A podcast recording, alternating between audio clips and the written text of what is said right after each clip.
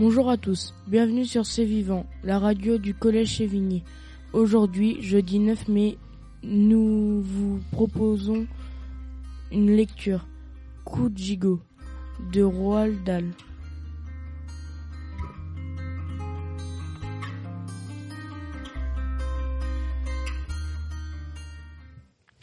Dans ses rideaux tirés, la chambre était chaude et propre.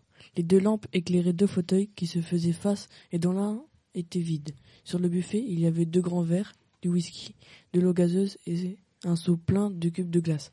Marie Maloney attendait le retour de son mari. Elle regardait souvent la pendule, mais elle le faisait sans anxiété, uniquement pour le plaisir de voir approcher la minute de son arrivée. Son visage souriait. Chacun de ses gestes paraissait plein de sérénité. Penchée sur son ouvrage, elle était du calme étonnant. Son teint, car c'était le sixième mois de sa grossesse, était devenu merveilleusement transparent, les lèvres étaient douces et les yeux au regard placide semblaient plus grands et plus sombres que jamais. À cinq heures moins cinq, elle se mit à écouter plus attentivement et au bout de quelques instants, exactement comme tous les jours, elle entendit le bruit des roues sur le gravier. La porte de la voiture claqua, les pas résonnèrent sous la fenêtre, la clé tourna dans la serrure. Elle posa son ouvrage, se leva et alla devant lui pour l'embrasser. Bonjour chérie. Bonjour, répondit-il. Elle lui prit son par-dessus et, et le rangea. Puis elle passa dans la chambre et prépara le whisky, un fort pour lui, un faible pour elle-même. De retour dans son fauteuil, elle se remit à coudre, tandis que lui, dans l'autre fauteuil, tenait son verre à deux mains. Le secouant en faisant teinter les petits cubes de glace contre la paroi. Pour elle, c'était toujours un moment heureux de la journée. Elle savait qu'il n'aimait pas beaucoup parler avant d'avoir fini son premier verre. Elle-même se contentait de rester tranquille, se réjouissant de sa compagnie après de longues heures de solitude. La présence de cet homme était pour elle comme un bain de soleil. Elle aimait par-dessus tout sa mâle chaleur, sa façon nonchalante de se tenir, de tenir sur sa chaise, de façon pour pousser une porte, de traverser une pièce à grands pas. Elle aimait se sentir se poser sur elle son regard grave et longtemps.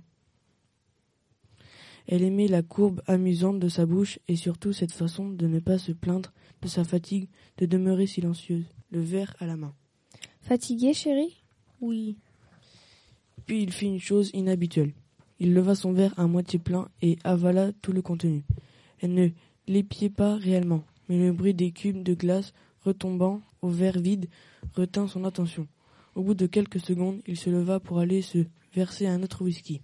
Ne bouge pas, j'y vais s'écria-t-elle en sautant sur ses pieds. Rassis-toi. Lorsqu'il revint, elle remarqua que son second whisky était couleur d'ambre foncé. Chérie, veux-tu que j'aille chercher tes pantoufles? Non. Il se mit à siroter son whisky. Le liquide était si fortement alcoolisé qu'il put y avoir monté les petites bulles huileuses. C'est tout de même scandaleux qu'un policier de ton rang soit obligé de rester debout toute la journée.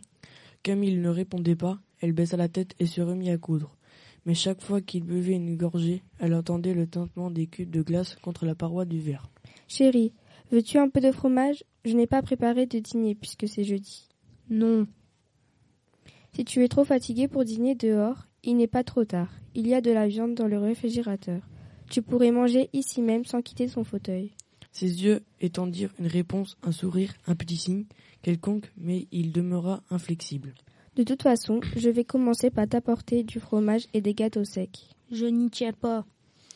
Elle s'agita dans son fauteuil, ses grands yeux toujours posés sur lui. Mais tu dois dîner, je peux tout préparer ici. Je serai très contente de le faire. Nous pourrions manger du rôti d'agneau ou du porc, ce que tu voudras. Tout est dans le réfrigérateur. N'y pense plus. Mais chérie, il faut que tu manges. Je vais préparer le dîner et puis tu mangeras ou tu mangeras pas. Ça sera comme tu voudras. Elle se leva et posa son ouvrage sur la table près de la lampe. Assis-toi. J'en ai pour une minute. Assis-toi. C'est alors seulement qu'elle commença à s'inquiéter. Assis-toi. Elle se laissa retomber lentement dans son fauteuil, ses grands yeux étonnés toujours fixés sur lui.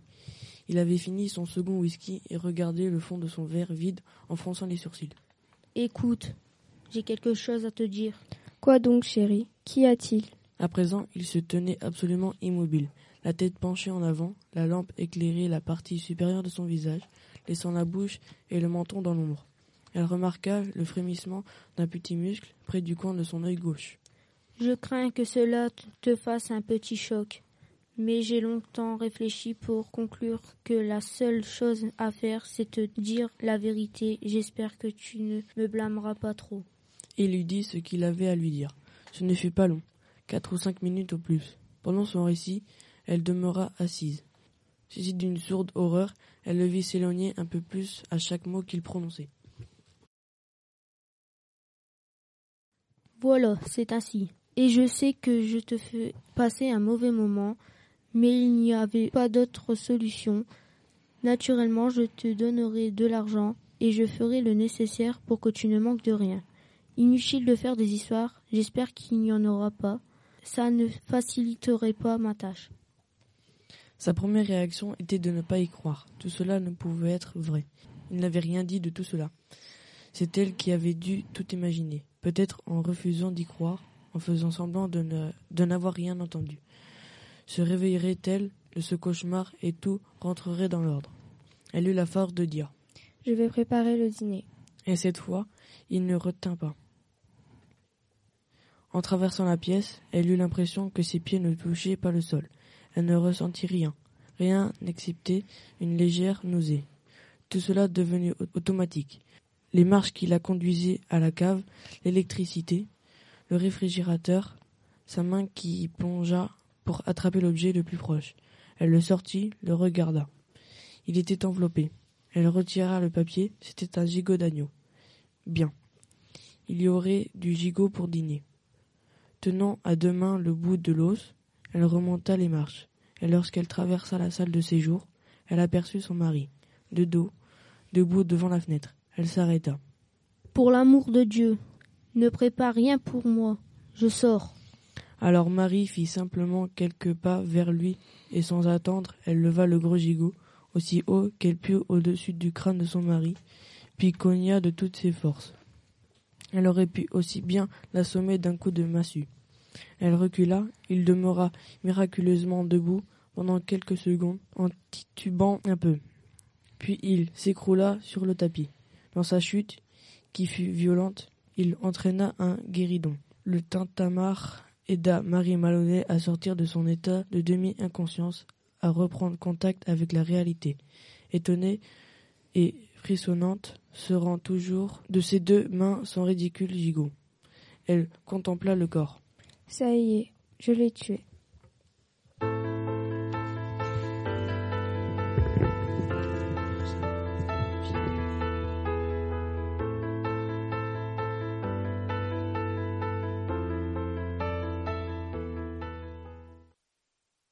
Son esprit était devenu soudain extraordinairement clair. Épouse de détective, elle savait très bien quelle peine elle risquait. Cela ne l'inquiétait nullement. Cela serait plutôt un soulagement. Mais l'enfant qu'elle attendait, que faisait la loi d'une meurtrière enceinte? Tuait-on les deux, la mère et l'enfant, ou bien attendait-on la naissance? Comment procédait-on? Marie Maloney n'en savait rien. Elle était loin de s'en faire une idée. Elle alla dans la cuisine, alluma le four et mit le gigot à rôtir. Puis elle se lava les mains et monta dans sa chambre en courant. Là, elle s'assit devant sa coiffeuse, se donna un coup de peigne, se repoudra et mit un peu de rouge à lèvres. Elle tenta de sourire. Le résultat fut lamentable. Elle fit une nouvelle tentative. Bonjour Sam, dit-elle joyeusement à haute voix. La voix, comme le sourire, lui parut dépourvue de naturel. Pourriez-vous me donner quelques pommes de terre et puis une boîte de petits pois Cela allait mieux, pour le sourire et pour la voix. Elle répéta plusieurs fois son petit texte, puis elle descendit, prit son manteau, sortit par la petite porte, traversa le jardin pour se trouver dans la rue. Il n'était pas tout à fait six heures et l'épicier était encore éclairé. Bonjour Sam, dit-elle joyeusement à l'homme qui se trouvait derrière elle, derrière le comptoir. Bonsoir, Madame Maloney. Comment allez-vous? Pourriez-vous me donner quelques pommes de terre et puis une boîte de petits pois? L'homme lui tourna le dos pour descendre du rayon la boîte de petits pois. Patrick a décidé de ne pas sortir ce soir. Il est trop fatigué, dit-elle.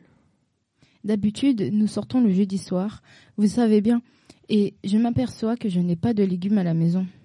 Et de la viande, Madame Maloney, vous n'en apprenez pas? Non merci, j'en ai. J'ai un beau gigot congelé. Ah. Au fond, je n'aime pas tellement faire cuire de la viande congelée. Mais cette fois-ci, je vais essayer. Qu'en pensez-vous? Personnellement, je ne crois pas qu'il y ait une différence. Voulez-vous ces pommes de terre de l'Idao? Oh oui, ça, ça ira très bien.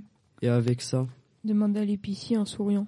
comme dessert, qu'allez-vous lui donner comme dessert? Eh bien, que me conseillez-vous, Sam? L'épicier passa en revue ses rayons. Ce beau gâteau au fromage, par exemple. Je crois qu'il aime ça. Parfait. Il adore le gâteau au fromage. Puis, après avoir payé, dit-elle avec un sourire radieux. Merci, Sam. Bonsoir. Bonsoir, Madame Maloney, et merci. Dans la rue, elle pressa le pas. Elle se dit qu'elle allait retrouver son mari qui l'attendait à la maison. Elle se dit encore qu'il allait, qu'il fallait bien réussir le dîner parce que le pauvre homme était fatigué. Alors, si en rentrant, elle allait trouver quelque chose d'insolite, de tragique ou d'épouvantable, elle serait tout naturellement bouleversée. Elle deviendrait folle de chagrin et de terreur. Elle rentrait chez elle simplement comme n'importe quel autre jour, après avoir fait ses provisions. C'est Madame Maloney qui vient d'acheter des légumes et qui rentre à la maison un jeudi soir. Elle rentre chez elle où l'attend son mari. Elle va préparer un bon repas, C'est la seule chose à faire. se dit-elle. Me conduire avec naturel et simplicité. Être naturel. Comme ça, pas besoin de jouer la comédie. C'est donc en fredonnant un petit air joyeux qu'elle entra dans sa cuisine par la petite porte. Patrick, Cria-t-elle. j'arrive. Elle posa son paquet sur la table et passa dans la salle de séjour. Et lorsqu'elle le vit, étendu par terre, les jambes en bataille, un bras replié, ce fut réellement un choc assez violent. Elle sentit rejaillir en elle tout un torrent d'amour perdu, de tendresse ancienne. Elle courut vers le corps, tomba à genoux et se mit à pleurer à chaudes larmes. C'était facile, pas nécessaire de jouer la comédie. Au bout de quelques minutes, elle se leva et alla au téléphone. Elle savait par cœur le numéro du poste de police. Et lorsqu'elle entendit une voix au bout du fil, elle dit en pleurant. Venez vite, Patrick est mort. Qui est à l'appareil? C'est Madame Maloney, la femme de Patrick Maloney. Vous voulez dire que Patrick est mort? Je le pense. Il est étendu par terre et je crois qu'il est mort. On arrive. dit la voix. Le car arriva en effet très vite et lorsqu'elle ouvrit la grande porte, elle tomba tout droit dans les bras de Jack Noonan, en pleurant avec hystérie. Il l'aida gentiment à s'asseoir sur, la sur sa chaise, puis il alla rejoindre son collègue qui venait de s'agenouiller près du corps. Est-il mort? Je le crains. Que s'est-il passé? Elle raconta brièvement qu'elle était descendue chez l'épicier et qu'elle avait trouvé Patrick étendu par terre en rentrant. En écoutant son récit coupé de sanglots, Noonan découvrit une paillette de sang gelé sur les cheveux du mort. Il la montra aussitôt à O'Malley, qui se leva et courut au téléphone. Peu après, d'autres hommes envahirent la maison, un médecin, puis deux détectives. Marie en connaissait un de nom. Le photographe de la police arriva et prit des clichés. Ensuite, ce fut le tour de l'expert chargé de prendre les empreintes digitales. Il y eut de longs chuchotements autour du cadavre et Marie dut répondre à d'innombrables questions. Mais tout le monde la traita avec beaucoup de gentillesse. Il fallut qu'elle racontât de nouveau son histoire depuis le début, l'arrivée de Patrick alors qu'elle était assise dans son fauteuil en, en cousant. Il était fatigué, si fatigué qu'il n'avait pas envie de dîner dehors. Elle raconta comment elle avait mis le gigot au four, il y est toujours, et comment elle était descendue chez l'épicier, et comment, en rentrant, elle avait trouvé son époux gisant sur le tapis. Quel épicier? demanda l'un des détectives. Elle lui dit, et il parla à voix basse à l'autre détective qui aussitôt quitta la maison. Il revint au bout d'une quinzaine de minutes avec une page de notes. Il y eut d'autres chuchotements, et à travers ses sanglots, elle put capter des bribes de phrases. Comportement absolument normal, très enjoué. Voulait lui préparer un bon dîner, petit pois, gâteau au fromage, impossible qu'elle. Un peu plus tard, le photographe et le docteur prirent congé. Deux autres policiers firent leur entrée pour emporter le corps sur un brancard, puis l'homme aux empreintes digitales se retira à son tour. Les deux détectives restèrent ainsi que les deux agents. Les policiers continuent à chercher dans la maison, le garage, le jardin, l'arme du crime. Un instrument lourd et contondant, probablement, en métal. Vers neuf heures du soir, déçus, ils se retrouvent dans la salle de séjour.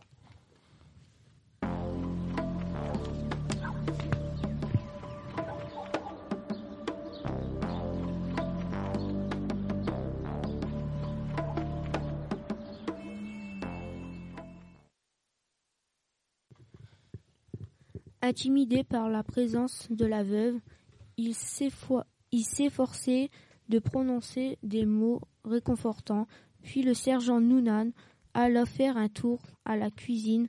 Il revint aussitôt et dit Vous savez, Madame Maloney, votre four est toujours allumé et la viande est dedans. Oh mon Dieu, c'est vrai. Voulez-vous que j'aille l'éteindre? Vous seriez très gentil, Jack. Merci mille fois.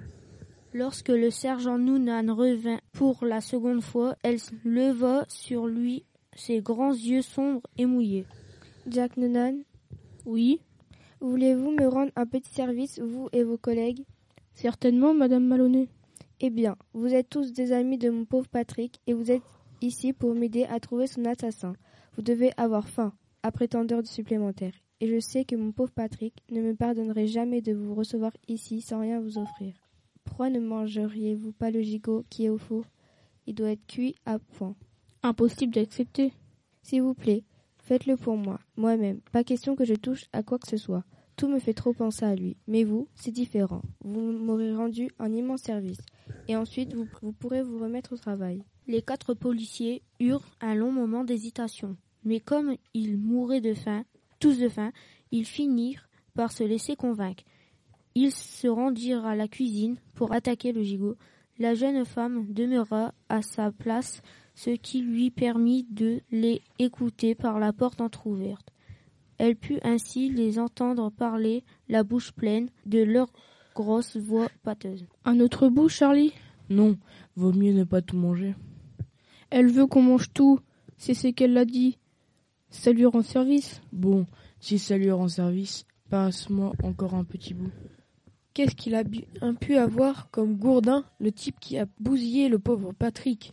Le toubib dit qu'il y a une partie du crâne en miettes, comme broyée à coups de marteau. On finira bien par trouver. C'est ce que je pense aussi. Qui que ce soit, il n'a pas pu aller loin avec son truc.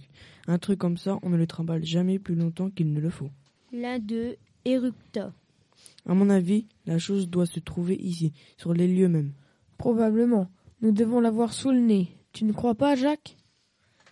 Dans la pièce voisine, Marie Maloney se mit à ricaner.